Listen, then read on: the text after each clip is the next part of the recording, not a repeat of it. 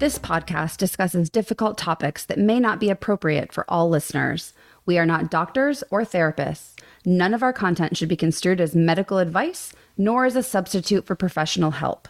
Names and other specific identifying details are often changed for the privacy and protection of our guests. Our guest experiences are shared as they experienced them. Opinions may not reflect the opinions of Beck and Ella or this podcast.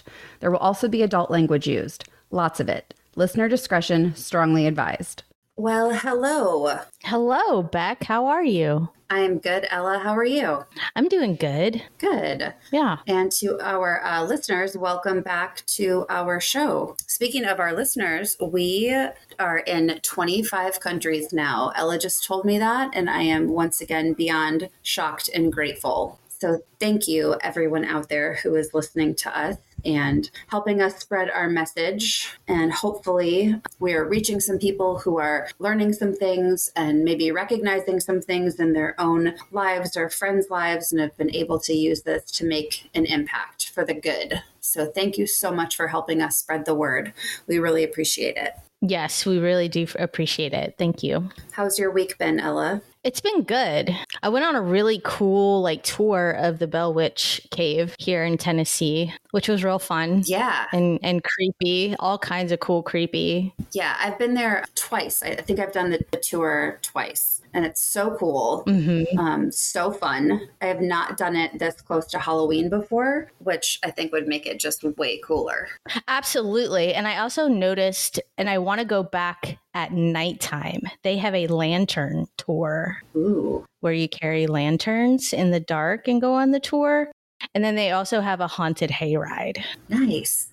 Yeah, we should uh, arrange that with the kiddos. Yeah, that would be super cool. Yeah. For those listening, like totally a off-topic trail, but if you ever have read anything or have not read anything about the Bell Witch, it is super fascinating and I highly recommend it. I read a book a few years back, which is what prompted me to go visit the site, and it's like if you're into historical spooky, it is very very cool. I'm a big history nerd and so I find anything that there's like really good historical data for that's also spooky or supernatural. It's really awesome when there's like documentation of that and to think about what that must have been like at that time. So just a side rabbit hole there to go down, but it's a fun one, especially this time of year. Yeah, definitely. I have a theory about the Bell Witch. Oh, yeah? She was a spirit. She wasn't an actual human being. It was a spirit that was haunting the the Bell family. As far as we know. Yeah, as far as we know. And I find it very fascinating that she made the lives of the husband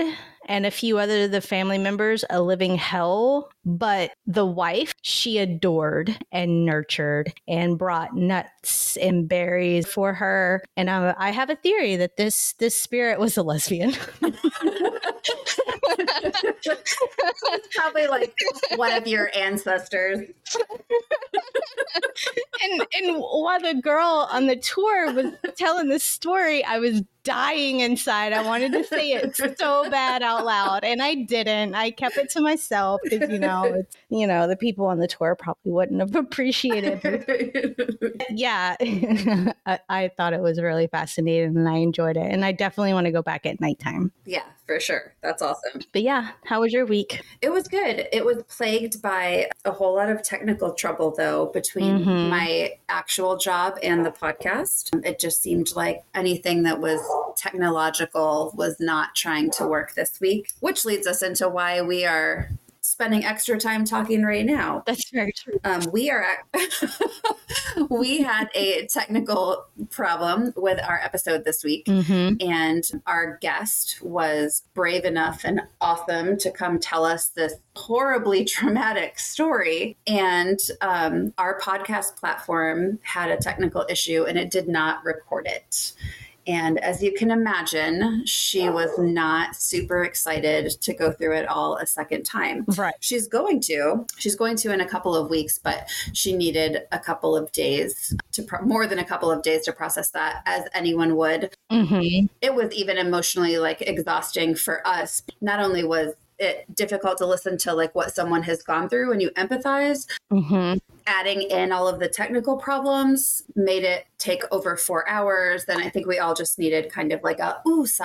Yeah, we did.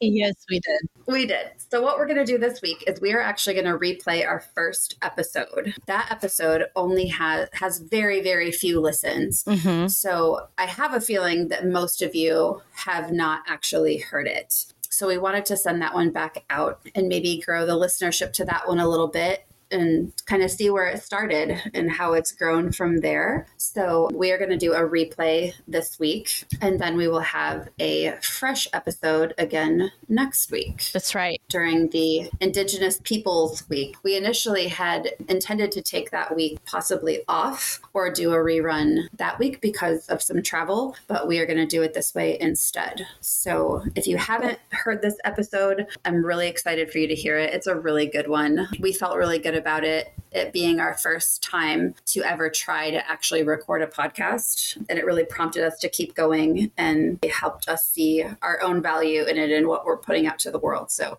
it's an episode we're really proud of. And because it has a really low amount of listeners, we thought that a lot of you would enjoy it too. Yeah, definitely. It's about dating and it's kind of has a lot of complexities in this particular relationship. Lisa dated a guy and he just had two different personalities in person and then online when she was texting him. So it's it's a very fascinating story and we highly recommend that you listen. Yeah, and it actually has a pretty interesting follow up story too. That I don't know if we could, I don't want to spoil the episode for anyone, but we may give some notes about that. The episode has a whole lot to do with emails and email exchanges. Yes. And we have put those on our Patreon Mhm. if you're interested in seeing all of the emails that our guest references. And I they're fun Yeah. to, to read through if they're not directed toward you. I mean, wow. The roller coaster this guy goes on. I mean, it's it's like play by play going through I don't want to say crazy, but I mean, it's crazy. It's like this ride where he's just like love bombing, love bombing and then I hate you. I hate you. You're the worst person on the planet and then it just rides this wave of that all the way through. So it's it's very interesting. Yeah. So we put those all on our Patreon if you want to check that out there. And I guess I will put a note about Patreon out as well. We finally got that going. We have some bonus content on there. Some plans that we have. We are intending to send artwork out to one new patron every month. And that could be something really awesome from Ella or something that I tried really hard on. say that your your I can hear Pandora. She wants to be on on the podcast. your I don't know what it's called. Is it called pen? Is it called needle point? No, it's called, it's not needlepoint. How did I just space on my own craft? I don't know, but they're really good. It's not cross stitch either. It's No, cross embroidery. That's what it is. embroidery. It's That's it. It is so good. It's hand embroidery. It's very different than like a machine embroidery, and it, it is so good. She does a really good job. We're also going to start adding probably some playlists on there Yeah. as well as our outtakes. We're going to start every time I say, we'll cut that out. And you don't get to hear the funny or inappropriate things that. that we say Our bloopers. um, I figure if people like us enough to actually like go to Patreon, they probably aren't this like overly sensitive type, and they won't cancel us for some of the ridiculous things that we say and have to cut out because we think better of it. so that could be fun too. But Right. we would love to interact with you on there as well. So we're trying to build a community, not just a podcast. So that seems like a good place to do it as I know that social media is very stressful for a lot of people and tends to devolve very quickly into something not fun. So we're trying to keep a fun Mhm. space somewhere. So join us there. We would love to see you there. Yeah, it's a safe space. So you know only the people that listen to this show are in there for you to have conversations with us and other other listeners. Awesome. Yeah, we really want to build that out. Well, without further ado, um, here is our first episode masquerading as our 15th episode. Hope you enjoy it. We would love to hear feedback too. Shoot us the email, send us a message on socials, connect with us on Patreon. We would love to see you at any of those places. Thank you so much. Enjoy the show. How are you, Lisa? Hi, I'm good. How are you guys? Good. Tell us a little bit about yourself. My name is Lisa. We've covered that. A very busy single mom, part time mom of my 12 year old daughter. I run my own business as a fitness professional, and I absolutely love my work.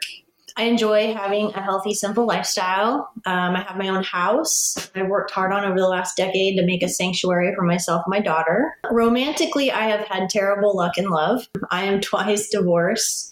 I've had a lot of short term relationships, lots of dating. I am 48 years old. I've always wanted a loving relationship and I have a lot of love to give, but my experiences with men have been very disappointing. So, uh, and I guess that's going to continue here. We're going to talk about the last disappointing one. So, uh, what? Tell us about Trent. Where'd you meet? What's the story? First, I'd like to say that I'd become kind of so disheartened at that point in my life, at this point in my life, by dating that I'd given up and just said, "Forget it. I'm fine the way I am, just running my business, raising my daughter." Um, I didn't really have time to go on dating apps or mess with any of that. And then, out of the blue, one of my really good friends tells me that uh, someone that her husband works with had seen my picture on her Facebook and asked for an introduction to me. And I thought that was very interesting. And so they arranged a date. And looking back, this was all part of the allure because uh, you've always heard those sentiments like you'll meet the right one when you're not looking, and you'll meet the best people through friends. Right. And um, so I kind of had this feeling like, hey, this might this might be something good. Um, and we're we're going to call him Trent because it's another douchey name that is very similar to his real name. But his real name is even douchier than Trent. In fact, his real name was so douchey, I didn't even want to go on a date with a guy. We don't want any uh, hate mail from Trent. Is- That's your mom's is- fault, Trent, not ours. Trent. it was a worse name, a worse name that starts with a T. Very popular name uh, between 1965 and 1969, I think. I don't think anybody names their kid this this name these days. But anyway, so I didn't even want to go out. I was like, why does his name have to be that? And then again, people would say, give him a chance. You can't judge a book by its cover. So Right. I overlooked this name thing as I did many other things with Trent in the name of not being too judgmental, right? So Trent and I meet and we have a great start. Um, he was 10 years older than me. He earned great money, but he wasn't a, a workaholic. Um, his kids were grown, and all of these things are a plus for me. In middle age, a lot of people come with too much baggage in the form of like ex wives, kids, financial issues. So I liked that we both seemed to be in a good place in our lives for a start. Yeah. He was not very physically attractive to me. When I first met him, I was kind of a little upset with my friend because I now I could see why she didn't send me a picture. Um, when I walked in, like I saw him on the on the back of the from the back, all those rolls of flesh that bald heavy men get on the back of their neck. It's like a bulldog. I mean, it's cute on a bulldog, but not on a man. Right. And I'm like, I was just like, oh no. And um, but you know, I sat down and he was so charming. He pulled my chair out for me. He looked me in the eye the whole time. My friends were kind of not carrying on a very good conversation, so he was like very attentive to me. And the nicer and funnier he was, the better looking he got. I, I can overlook a lot of physical stuff in order for somebody who's good on the inside. And there's something to be said for that, I think. Like when you listen to people tell their stories about narcissists, almost 100% of the time, it starts with, I was not immediately physically attracted to them. But then, and it's like, we try to write that off as like, I don't want to be superficial or whatever, but really it might just be our body like saying, this is not a person for you, you know, and we a thought I've had because I've heard that so much in people telling their stories. Well, and it's interesting to me too that when you think of a narcissist, right, it's about the the story is about this person that falls in love with his own reflection. So, right. and then I think we tend to think narcissist, oh, good looking. Mm-hmm. No, no, they they don't have to be. It's not always the case. Yeah, Trent Trent was a perfect example of this. And I don't mean to be mean, but I mean really by all standards he just was not somebody that I would look across the room and be like, he's cute. Sure. And also kind of look like he hadn't taken care of himself, right, over the years. Like, yeah. this, and I lead a very healthy lifestyle, and like he hadn't worked out, probably hadn't eaten right, a lot of different things like that that I was just kind of like, well, so he's a bit of a fixer upper. Maybe I can inspire him with my healthy lifestyle. Sure. Trent was always a total gentleman in person and we had all these wonderful dates. It's a holiday season. We meet right around Thanksgiving. So we have this fantastic Christmas, fantastic New Year's. I mean, wonderful, the most wonderful I've had in a really long time. And we felt very comfortable around each other. He did simple things like he had great manners. He's always on time. He's dressed nice for dates. And I know that sounds like, you know, simple things, but I've had my fair share of dates who don't even show up with a like an iron shirt on, much less bring flowers and pick up the check at dinner and get all the doors, right? This is Trent. Yeah. And I'm watching him, you know, they always say narcissists are are mean to service people. That's a telltale. He was nice to everyone. He never broke character in front of me. He over tipped people. So that was not uh, a trait that he that he had. Um, stinginess and selfishness was not something that he ever showed me. The chemistry and the sex were good. He and we started meeting each other's people. Right, I'm, I'm introduced to his mom, and I adored her. And then you always think, well, somebody's getting pretty serious about me if they want me to meet their mom.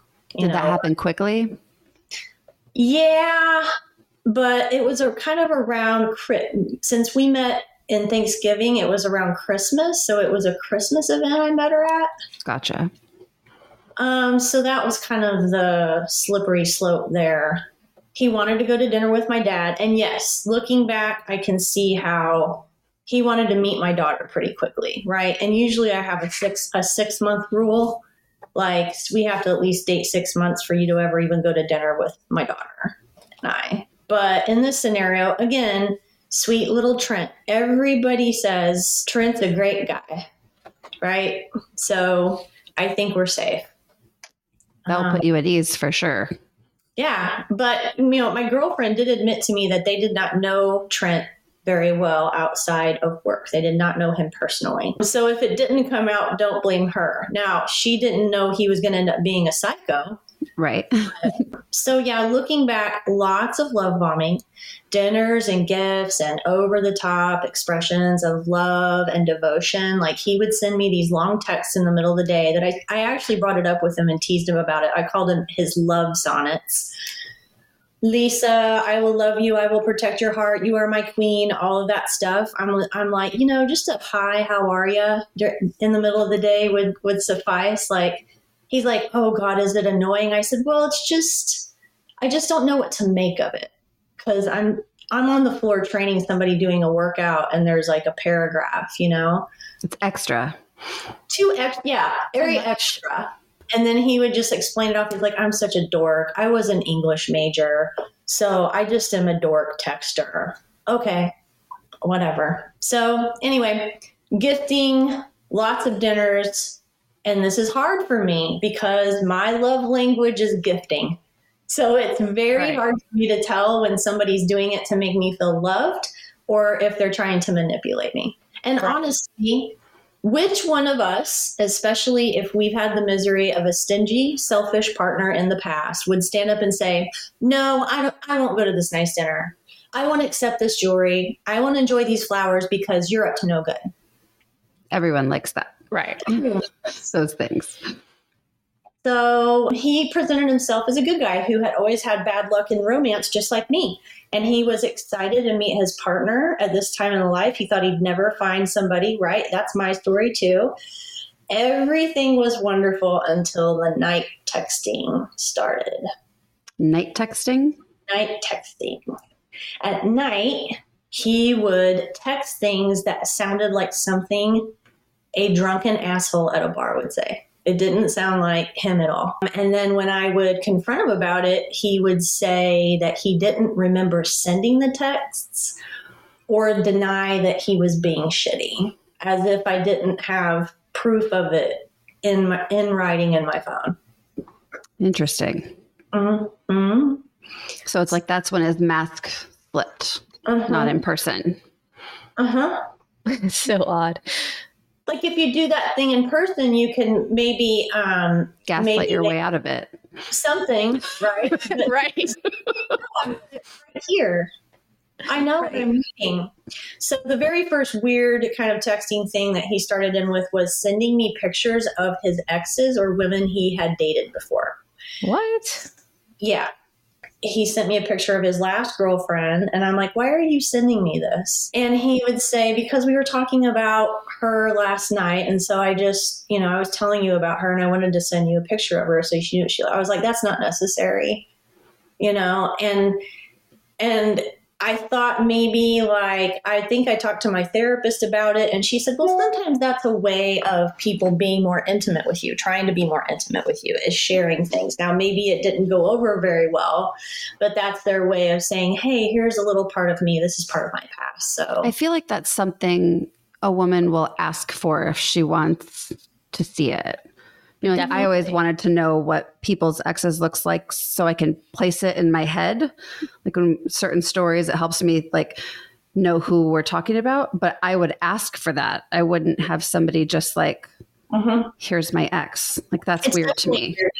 It's weird. Well, it, like what looking back now, obviously, I realize that as he objectifies women, they're Right. just they're just objects. They're just objects, which Decoration. is a, a narcissistic trait.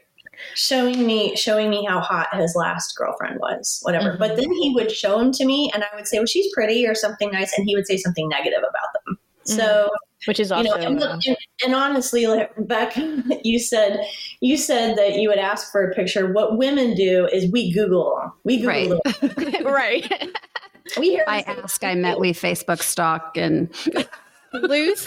figure it out. And then we never say anything because we don't want to seem weird. That i looked her girlfriend up. I'm hotter. That's what i was really checking on was who's hotter. So I want to So see if she can use your, your, and your correctly, or if she's an idiot. That's what I'm looking for. yeah. Uh, yes. So as time went on, he would also, you know, the dates go on, right? We're seeing each other maybe two or three times a week, always a good time.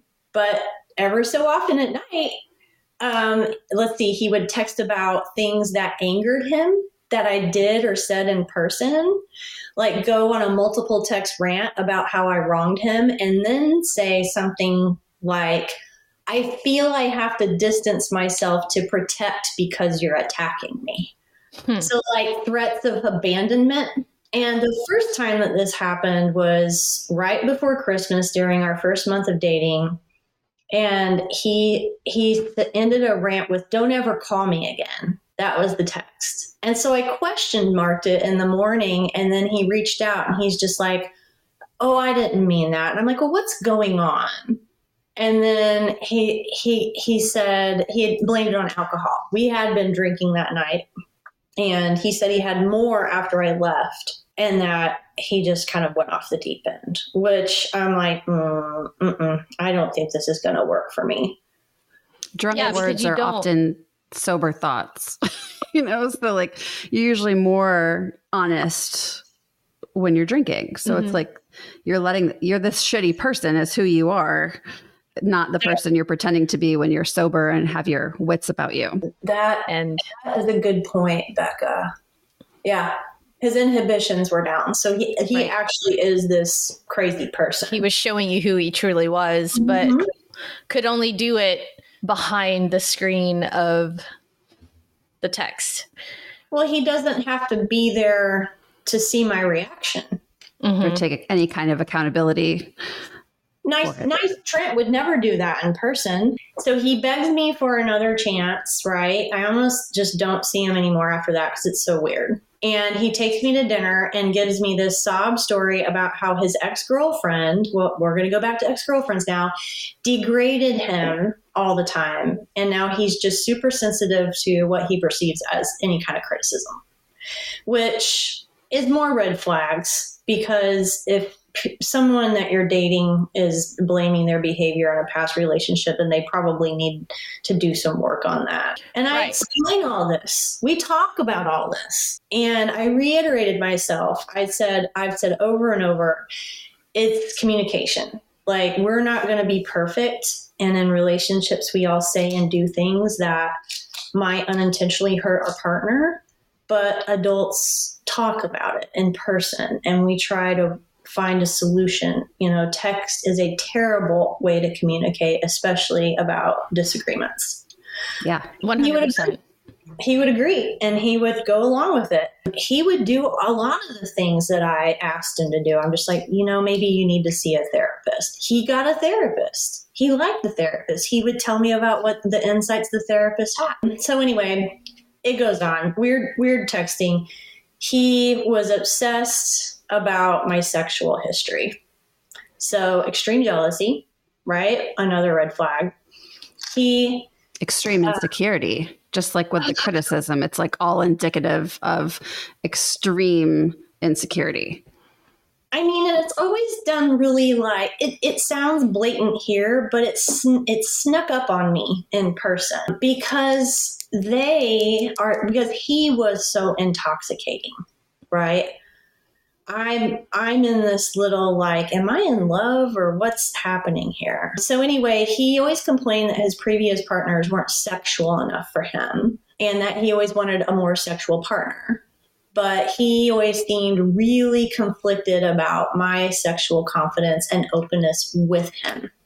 Like I'm very secure in my sexuality and I enjoy sex a lot and I like to be playful and enjoy myself. There's not like a script I follow in the bedroom. Like I switch positions, you know, I'm just, I'm being sensual, I'm being myself, and I'm very confident in that, in that realm. As it should be. Mm-hmm. He acted like anything out of the missionary position was bizarre. Like he would go out, he would go along with it in the moment, but I think that that was just him being secretly disgusted and waiting to text about it later. So he, he wanted his ex girlfriends to do more missionary.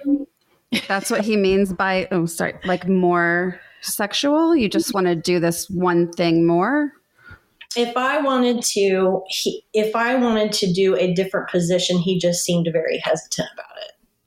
That's so weird. It's so weird.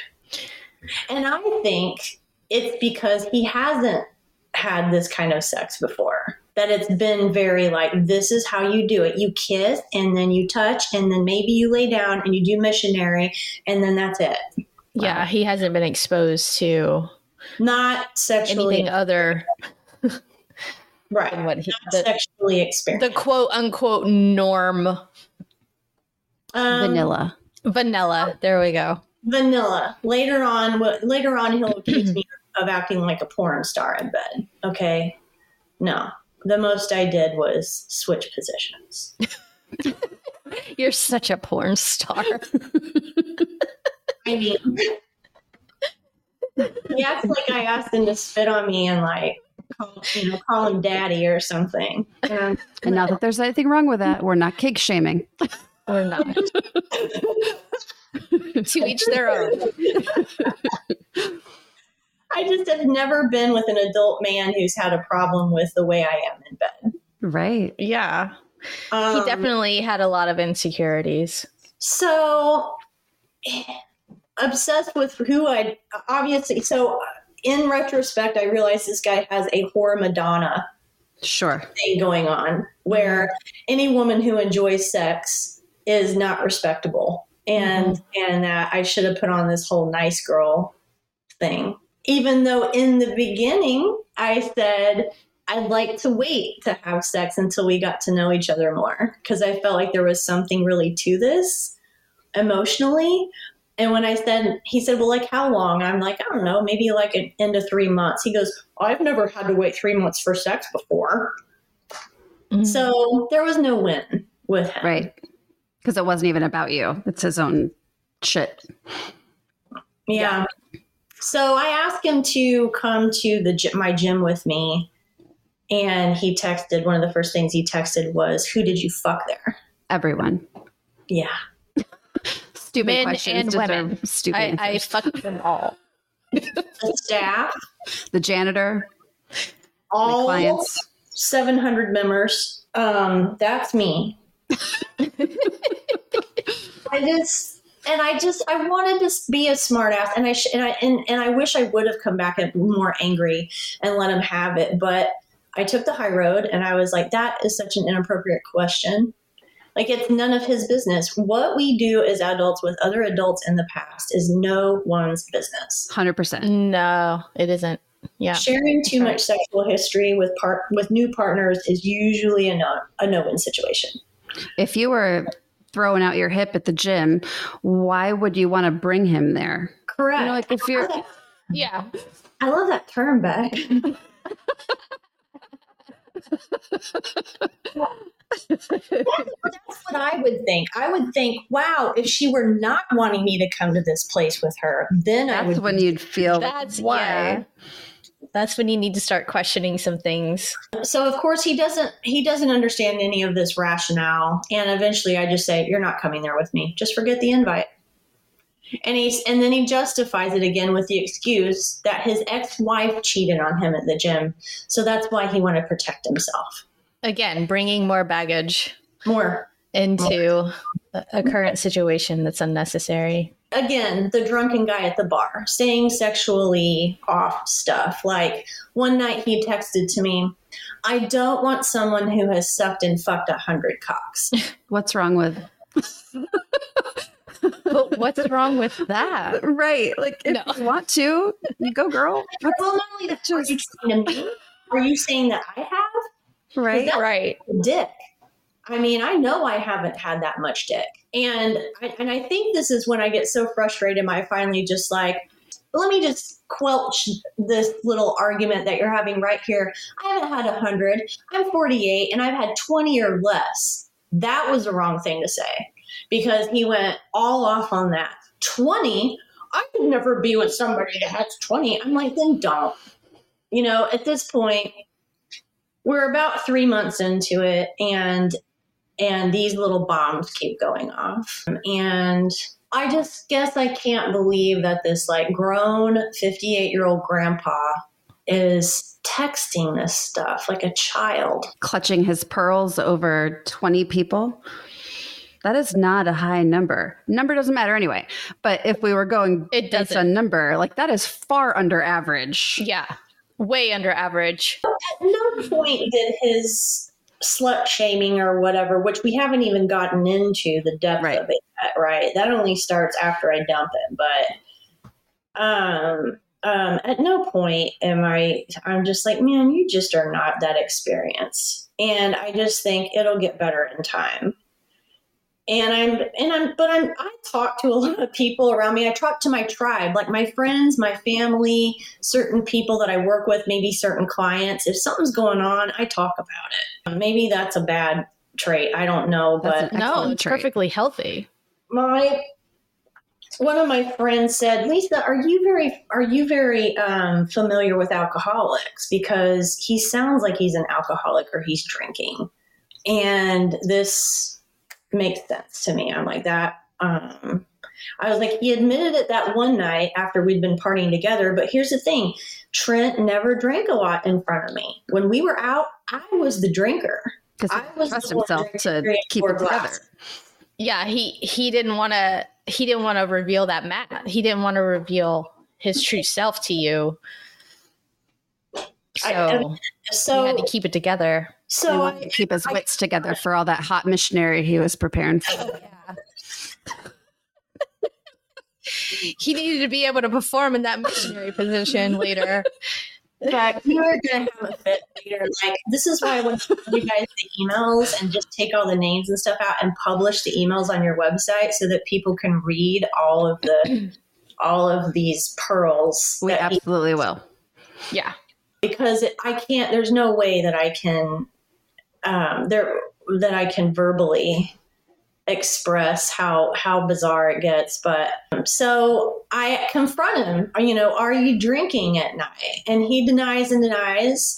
And until finally he admits, and I'm just like, why wouldn't you just admit this? Because it's embarrassing. So I'm like, so you'd rather have me think that you're a crazy person than you have a little habit at night, right? Like a lot of people have a drinking habit at night.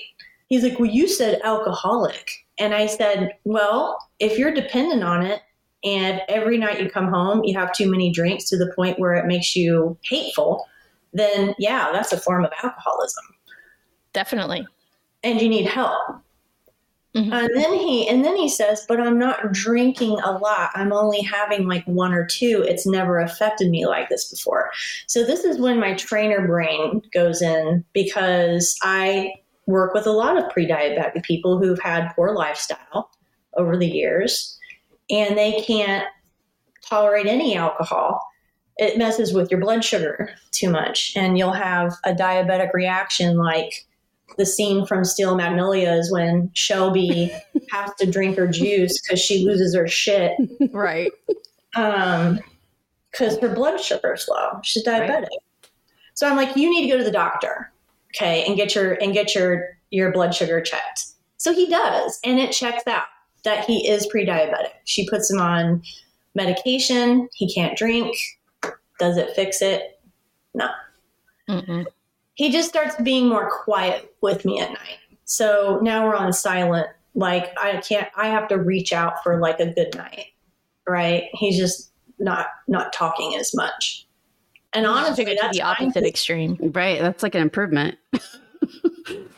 yeah, sometimes I would be. Afraid. I told him. I said sometimes I'm afraid to look at my phone, like because I don't know this person that's in there. Right. So anyway, things go along because, like most people in a new relationship, we just want things to last.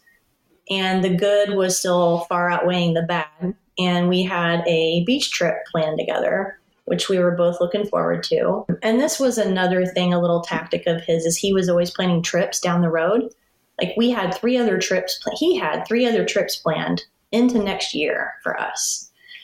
Um, now he did admit to me that he enjoys travel. His mom enjoyed traveling too. We were going to go on a cruise with her because she wanted us to go and help her because she has a little bit of um, problem. She has MS, so she has a problem like getting her walker around and stuff. So she wasn't totally feeble, but she wanted somebody along to keep her company, and and she was great. So that was going to be fun, but he was always giving me something else to look forward to, right? Like Mhm. booking. To keep you on the hook.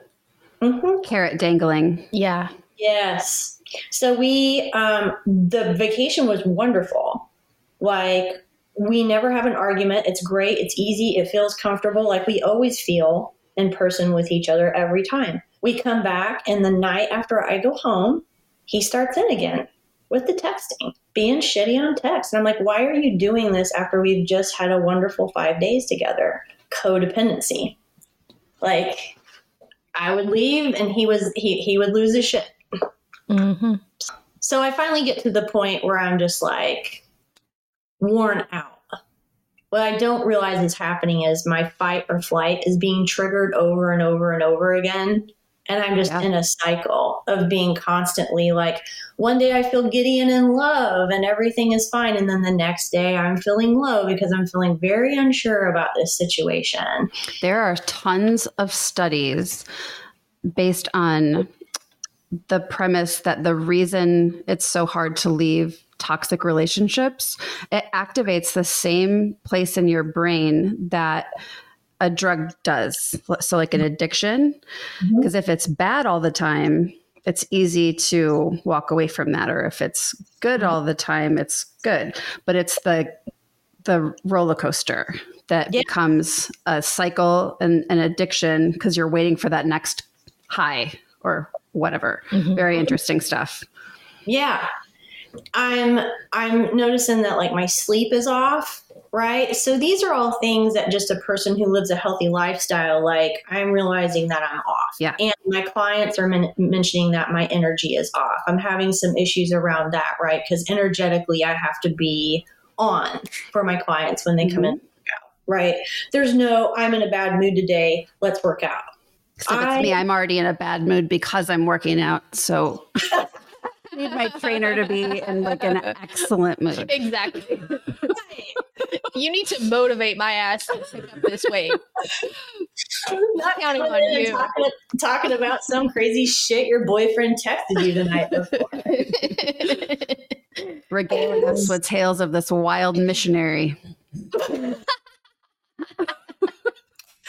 Tales of the Wild Missionary. There's Let the title of tell an you. autobiography if I've ever heard one. my boyfriend has this sick move. It's missionary. It really gets me going. Oh my god. He was really good at oral sex. That's one thing that I would, that I really do miss. That's surprising. I don't know. I don't know what it was, but he was very, very good at that. That is a must. That's That'll must. help you overlook a couple things too. Yeah, it will. sure will. I feel like that head that he gave me just kind of. I would think about it too. I'd be like, oh my god, that head. I just can't. So anyway, and I told, oh, this, that was another thing. I complimented him in bed on that one time, how good he was at it. All he heard was how many other men have licked my pussy. Mm. Right. Yeah. That he's the best. So there must be others. Right. And this Right. will come out, this will come out later in a text or an email. He was focusing on the wrong thing. Yeah. It should have been like, I'm actually a virgin. I know I have this daughter and I've been married twice, but I've actually never had any of the sex. like, I feel like he would have just bought it. Mm-hmm. I would be a smart ass like question. that. No, I wouldn't be a smart ass like that. I would say, you know, we're both you're in your 50s and I'm in my 40s. Like this isn't our first rodeo. Like good luck finding a 48 year old virgin. Like you want somebody who enjoys sex and you like it, but it has to be just a certain way and proper. I mean, it's it, so one thing that I've learned, and we'll get on with the story here in a minute, but I I do want your readers, if any of them are into reading more about this, there's a book my therapist gave me that that shed light on the whole thing, and it's called "Why Does He Do That?" And it's a psycho uh, a psychiatrist, psychologist, I don't know, um, who studied abusive men, and it's all about power and control. Yeah. I didn't understand that. I always thought maybe abusers were doing it to be mean, abusers had been abused themselves, that it's a psychological issue. No, it's a moral issue. They literally have no respect for another human being. hmm So that shed light on the whole thing. A lot of his behaviors, the missionary, the controlling, you know, I'm jealous, yada yo. Anyway, so I the the behavior just keeps repeating, right? We know the behavior now. And either he's a closet alcoholic or he has terrible communication skills or he's just crazy. All of them are deal breakers for me. I don't remember if I called him and broke up or if I did it in a text, but uh, I That broke would have been poetic. Yeah. And I said, I so I left my phone in the car and I went out with friends because I just wanted some fun. I'm like, I don't want any chance of him texting me and disrupting me. I want to go blow off some steam and enjoy this night, this early spring night, wonderful weather. Had lots of fun, great mood. I get back in and check my phone, and there's about 20 separate short texts telling me that he told all of his friends, which by the way, I never met any of his friends, so I don't think he actually has any. Hmm. Um, Yep. all of my sexual history, he said, I told my friends that you slept with 20 people. And they all say you have no moral compass and you are a whore by all standards, Wow. Hmm. which, you know, What does that mean? What is a what what's a whore by all standards? What are the standards for a whore? Let's let's get into this. Here he goes again. I don't know, Standardized whore. the standardized whore. Like there's a government agency that goes around and does a test and standardizes you and says you are a whore. You've been with 20 people. You're a whore. I mean, Yeah. he he accuses me of so many things. Like I, um, a gold digger. I'm like, if I were a gold digger, I'd be putting up with this shit and taking your vacations instead of dumping you. Right. And at this point, I realize he's nuts. So I'm going to state facts. I'm going to be brief. And I'm going to ignore or try to ignore a lot of what he says because now he's going to go off the rails. Mhm. I mean, text, um, every kind of slut shaming, derogatory thing he can think of. And I really cannot of wait until we as a society move away from all of this patriarchal, puritanical bullshit. Like there is nothing sex should be amoral. You know, like if you're a consenting an adult, it has nothing to do with morals. If you want to go out and have some hot missionary with 200 people, you should be able to do that and be proud about it and enjoy it, whatever. Yeah. I hate it. It's so annoying. It is, and the and the book that I read talks a lot about how it, a lot of this abusiveness and controlling behavior comes from the patriarchy, right? Yes. Yep. This idea that a man can own a woman, Mhm. and I think that Trent really thought he could own me with his gifts and his money and his and his vacations and offering me all of the stuff that he thought could buy me. yeah. Um, He definitely then- sounds like he has a lot of boomer mentality. he did seem to be older than 58 mentally. And he would do things that were just like, so he would say, shame on you. I'm like, who says Oh, shame? man. Really? He took Birdie and I shopping. You didn't even have Birdie write me a thank you card after I took you guys shopping. I'm like, a thank you card? What? He would come up with the other day, like, I want to take you and Birdie to dinner and let's go shopping, and then act like we put him out. Um, I mean, I'm sorry, but he didn't set boundaries around it. He said, Do you want to go in here? And if you're going to get your credit card out and tell me to go shopping, I'm going to make it swipe like, faster than left swipes on guys holding fishes on Tinder. Yeah. And I asked him, I'm just like, what is this all for? And he's like, because I know it makes you happy. I want to see you happy and I enjoy doing it. So, I mean, and then later act like I completely put him out. So he said, he said, it was so disrespectful the way you piled clothes on the counter. I'm like, that's the wrong word, English major. Advantageous is the word that you are looking for. You know, it's actually disrespectful. Calling somebody a standardized whore over text. Yeah. He would call me out on all kinds of shit that he did, Right. which is another trait. It's a reflection of how he feels about himself. Mhm. Project- So, um, and he only heard what he wanted to hear. Like, even on the beach, and like, he accuses me of being a narcissist, okay, that I'm full of myself based on this. We're on the beach in Turks and Caicos, and I look around and I say, wow, I'm really surprised that I still have one of the better physiques here. I thought there would be like some 24 year old hotties bouncing around in their string bikinis.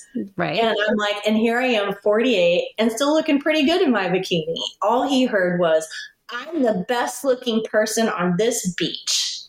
Right. And you should be proud of that. You've put a lot of work into that. You've been intentional about taking care of yourself. Definitely. Yes. And, Something to and I would celebrate. never go around, I would never go around saying things like that. Look at me. No, that's not what I said, moron. So we'll go back. It was, let's see. So anyway, he keeps on coming with the texts, and then I block him, of course. And then he comes in my fucking email and social media, right? Come in the back door. Mhm. So he pops in on No, my he doesn't DM. do that. Only missionary. Only missionary. He never No coming in the back door. any attention to my professional Instagram account. Okay, he never looked at it. The one time that he did look at it and he saw one of my fitness pictures on there, he goes, Wow, I wonder how many guys jerked off to that.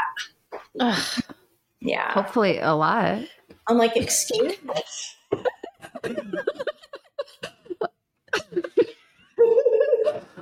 I mean, I'm not very good at my job if I can't Hopefully- elicit some people jerking off over my picture.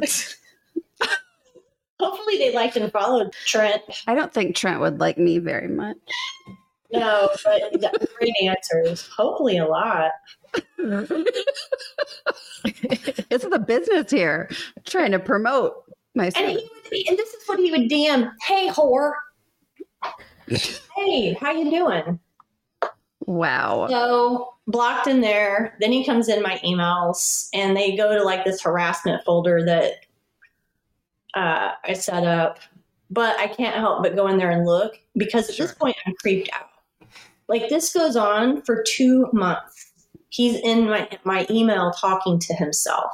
Wow. I'm not responding, but he'll send me like 10 to 20 emails at a time that's like 12:30 in the morning on a Monday when the rest of the Mhm. working world is asleep. He's up obsessing and not Yeah. sleeping, which is creepy. Sending me emails that are in the forms of texts, like they're short, Mhm. they're not long paragraphs like a normal email. One said, Hey, slut, um, I want my jewelry back. And if you don't give it back, I'm going to, or wait, wait, I got, I got to go back. I got to tell you about all the things that he said about my uh, vagina. Um, What? he started attacking my body. Um, my, my, you're so proud of your tits, but I've seen better. Um, I'd be embarrassed to take you to an event because you'd be having your tits pop out. The Mhm. one work event he took me I'm to, embarrassed of your neck popping out, and I don't say that to you. but I just, I just hold all that in. I just don't say that because it might hurt your feelings. Yeah. Right. right. Um, the one outfit that I wore to a work event with him, I was a turtleneck. That's how cons- like the most conservative shirt top you can wear. So it's ridiculous. Um, your pussy is as big as the Grand Canyon. What? Like the actual Grand Canyon. Yeah, yeah. The Has natural. he ever thought that maybe his dick is too small? Yeah, I mean that's what I, I I wanted to say. I want these are things I don't respond. I'm not responding to him because if you respond to him, it gives him Right. Oh yeah, it just gives them fuel. That, Absolutely. That's really what they want. yeah. They're They gonna want, throw let- everything at you to get a, a rise out of you because that's what they're drunk on. they want your To control your emotions. They want to know that they took up a little part of your day. Yep. And he would say that too. I would just say, I was just like, he, he would say, I didn't know that you read that. I'm like, can we all just agree that if you hit send on an email or a text, that the, there's a very the likelihood is high that that person's going to read it? Yeah, we can all agree on that. Like, get a journal and write this shit in, and then burn it. Don't let anybody see it because it's pretty awful. Right. Um, your Mhm. pussy is so wide from all the guys pounding in it, all my 20 guys. And like that's not not that it matters, but like that's not even how the female body works. No. Like your vagina does not get bigger based on how many dicks you have had in there. Mm-mm. For everyone at home, Yeah, go ahead and clear that up. That's how it works. The vagina is pretty amazing and can fit a baby out of it and is made to be very elastic. I mean, that's So- where I keep all my snacks and treasure. You know? Yeah. oh For those of you at home, I don't actually keep snacks and or treasure in my vagina. No, those go in your cleavage.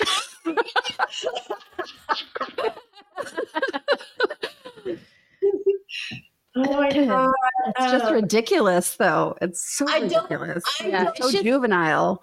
It's told him- very juvenile, and he's just trying to tear you down. And like you See, said before, going take some with the- space in with your the brain. vagina stuff with the vagina stuff and then and then i was just like lawyers okay well you get your lawyers to get your measly jewelry back and i'll get mine to sue you for vaginal defamation I had perfect five star reviews on this thing until you. Mm. so anyway um I try to ignore the emails, but it's really hard to ignore it because I'm, I'm wanting to see the train wreck a little bit. And I'm also wanting to see if he escalates because Yeah. I'm worried to like let my cat out. I'm kind of looking over my shoulder, like, is he going to show up? And he did. He had he didn't show up, but he he had three dozen long stem red roses delivered to my job. mm. with some card that said how much he and his dog missed me.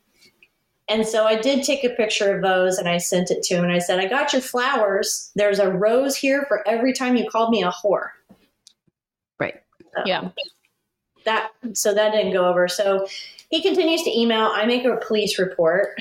And Good. like two months later, an investigator actually calls me back one morning. And I was just thinking nobody was going to call me back, that they don't take this kind of cyberbullying seriously, but right. they do. Good. That's awesome. My police department did anyway. That's awesome. And I don't know if we can share the story of the officer and his name or not. We sure can. And if we have to cut it out, we will. Well, so the investigator, I couldn't have asked for a better person to approach Trent about the situation because this guy, he calls me and he's got this heavy Northeastern accent, right? He sounds like he's from NYPD Blue. And he's like, Good morning, is this Lisa? And I'm like, Yeah, this is. He's like, This is Michael Palmieri with the Mission Police Department. How are you today? And I'm like, I'm good. And he's like, I'm sorry it's taken me two months to get back. I'm like, Okay. He's just like, Is this Trent still emailing you? And I said, Yeah. He's like, How many emails are there? And I went, 200. And he just laughed. He said, Well, I don't need all 200, but send me one or two. And then I got his contact here. I'm going to give him a call. And I'm going to tell him that he made some very poor choices. to say the least. You want me to charge him with harassment? And I said, no, because I don't want to go to court. I don't want to see him again. I just, I think this will scare him enough. He's like, well, if he contacts you after today, you let me know. You call me at this number. And because if he tries to reach out to you after today, that means he didn't listen to me. And if he doesn't listen to me, I'm going to show up at his job with a couple of officers, and they don't like it when you show up to the job. And I'm like, no, they don't. Mm-hmm. He especially wouldn't like that. So the email stopped, and mm-hmm. I felt um, vindicated, like protected. And I told Michael nice. Palmieri that. God bless Michael Palmieri. Thanks, Michael. That's really awesome that they did that because a lot of women have a hard time getting anybody to do anything to help. Yeah, yeah. it's that was good on Mike. Thanks, Mike. So my um big question then is are you going to start a rock band called Standardized Horror? I feel like it's an excellent opportunity. Punk, punk band. Punk, absolutely. Hell yeah. And the name of our album will be Throw the Hit. On the missionary tour.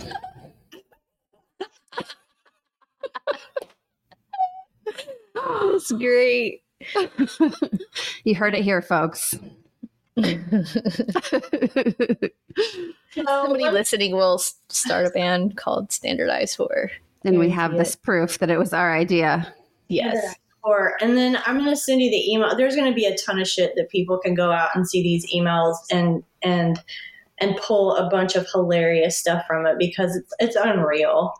Yeah, we'll add that to our Patreon for sure for folks. So pay a little extra to see this kind of stuff. Um, one thing that I want to say to the listeners that I guess I didn't realize is like this is a real form of, of, of, of manipulation. The fact that they have access to like text and email and social media are just new tools for mm-hmm to to manipulate you with and yeah. it's even easier for them because they don't have to be in person like that's what i didn't right. understand was why was it coming in in a text and he wouldn't talk about it in person and also that we have access to the internet and we're learning all this stuff about narcissists and gaslighting and love bombing and all of that but so do they they're mm-hmm. reading right. all this stuff and they're getting smarter about the ways that they manipulate. Absolutely. So, That's why I feel like platforms like this are so important to share those stories so other people can hear it and maybe save themselves before something horrible happens or they can recognize it at the beginning of a relationship or just spread the awareness. Mm-hmm. I think it's one thing to, and you're right, I think it's one thing to read about informative information about what all this is, you know, like WebMD or whatever, Psychology Today, but to hear an actual account um, or even just living through it, it's like so, like you said, intoxicating. Like his emails, when you read them, I saw him go through the abuse cycle like several times where he would rip me down and then he would send me like five or six really nice emails and say, I love you. I loved you and your daughter. I was excited about our future together, all this stuff. I didn't mean to say all that. And then go right back into ripping me down again the next day. Yep. That keeps you in that cycle. And I just sat there and watched it. And if I were in person, it would have been really hard to say, no. That's why they say you know, boundaries like brick walls with these people. I'm not talking like I gave him a little push push back, like don't I don't like it. This is weird behavior. But he always had an excuse or reason or whatever. Well, and they they pick people who have great ability to reason and to empathize and to understand and to be able to say like I see that you have a past trauma around this and I want to help you work through it. Like that, you have to be an empathetic person to attract people like that. You know, like it's a, it's a good quality that pulls those people in. Mm-hmm. yeah, he kept Definitely. saying that towards the end too. I need your help, Lisa. I need your help. I'm like, you don't need my help, motherfucker. You need a therapist and AA probably. Right. I'm yeah. not here to help you. So I think women, especially, it's a big overgeneralization, but I need help is a very hard thing for most women to walk away from. At least it always has been for me. It makes me feel very guilty because we've been programmed to protect and to nurture and to fix mm-hmm. when it's not our bullshit to fix. Fix yourself, show up healed, not dealing yeah. with it. I think Trent Trent saw my picture on Facebook. My friend posted on my birthday, and I think what he did was saw a pretty girl and went for her. Right. Mm-hmm. And this is an update. So it's been like month a, a few weeks since I the emails have stopped. Oh, this was this recent. Yeah. Oh, I yeah. didn't realize that. I thought this was like a long time ago. Just no, no. I'm just now coming out of the eye of this hurricane. Wow. Uh, okay. And I processed it quickly, I think, because I was keen to what was going on. Like this gotcha. isn't the first time I've been love bombed before. Right. And and I, I I I was in control of the situation the entire time. Now, even though it took its toll on me, right?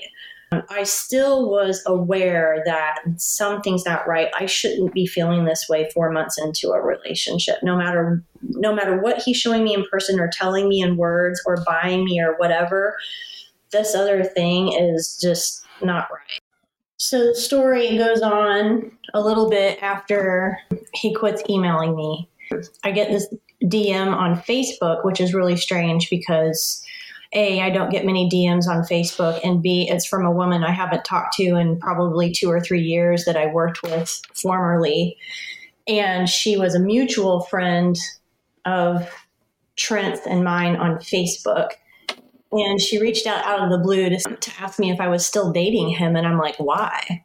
And hi, how are you? I haven't talked to you in a long time. She's like, well, because he reached out to me and asked me to go for a cocktail out of the blue. She's like, I don't, I barely know him. We we know each we're acquaintances from a, an event a long time ago. So oh, wow.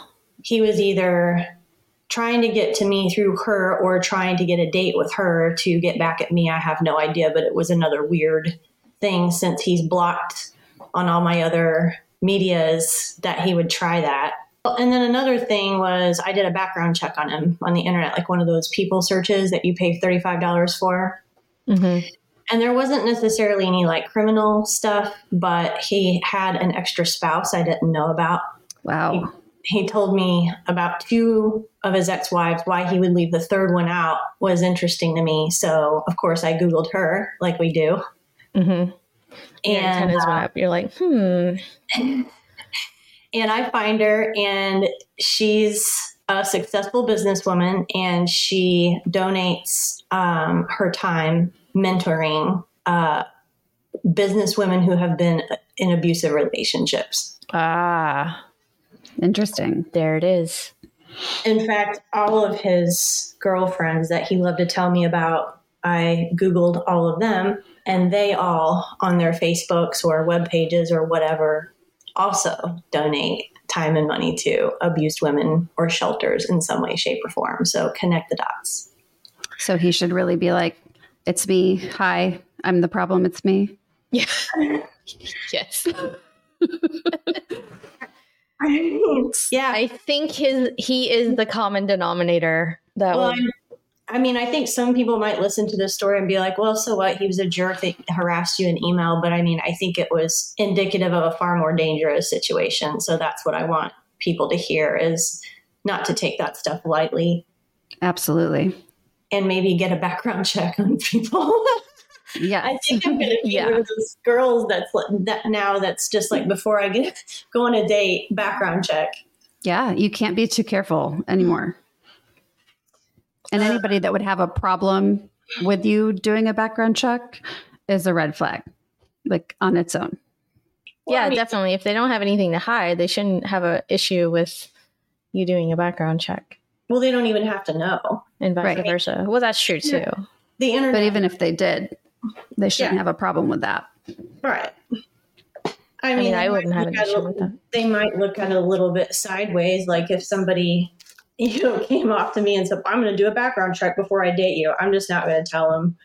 Another thing that I wanted to mention was um, going through something. I going through something like this. I found a trauma therapist, and it's been really helpful in dealing with this particular situation because I didn't want to talk it out with a regular therapist. Didn't need to. I just wanted um, what what I mentioned before. I think was that it disrupted my sleep pattern, and I was stressed out all the time and feeling scared and looking over my shoulder, and that's trauma.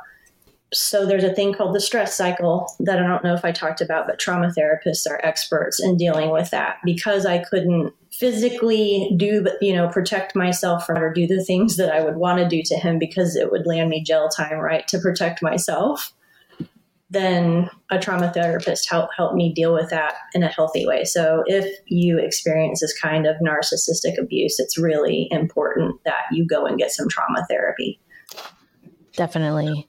That's great that you found that and it's helping. And that's great advice. Thank you.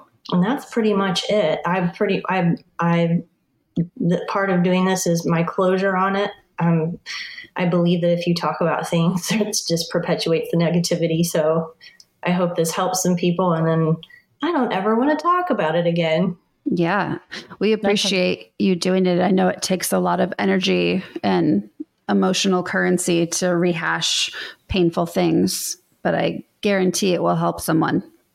good well thanks for having me and and it's good of you guys to be doing this podcast Awesome. Thank you so much, Thank Lisa. you. Thank you for listening. We appreciate it so much. If you want to support our show further, you can share our podcast with your friends, follow us on our socials at NGCOM Pod, or sign up for our Patreon to help keep the show going with a donation. Or you can become a patron for exclusive access to bonus content and interact with us and other loyal listeners on our feed. Meanwhile, if you liked what you heard today, please leave us a positive review. If you didn't, no worries. Move on about your day. If you want to share your story on our show, please visit our website at ngcompod.com to fill out the contact us form. Thanks again for listening.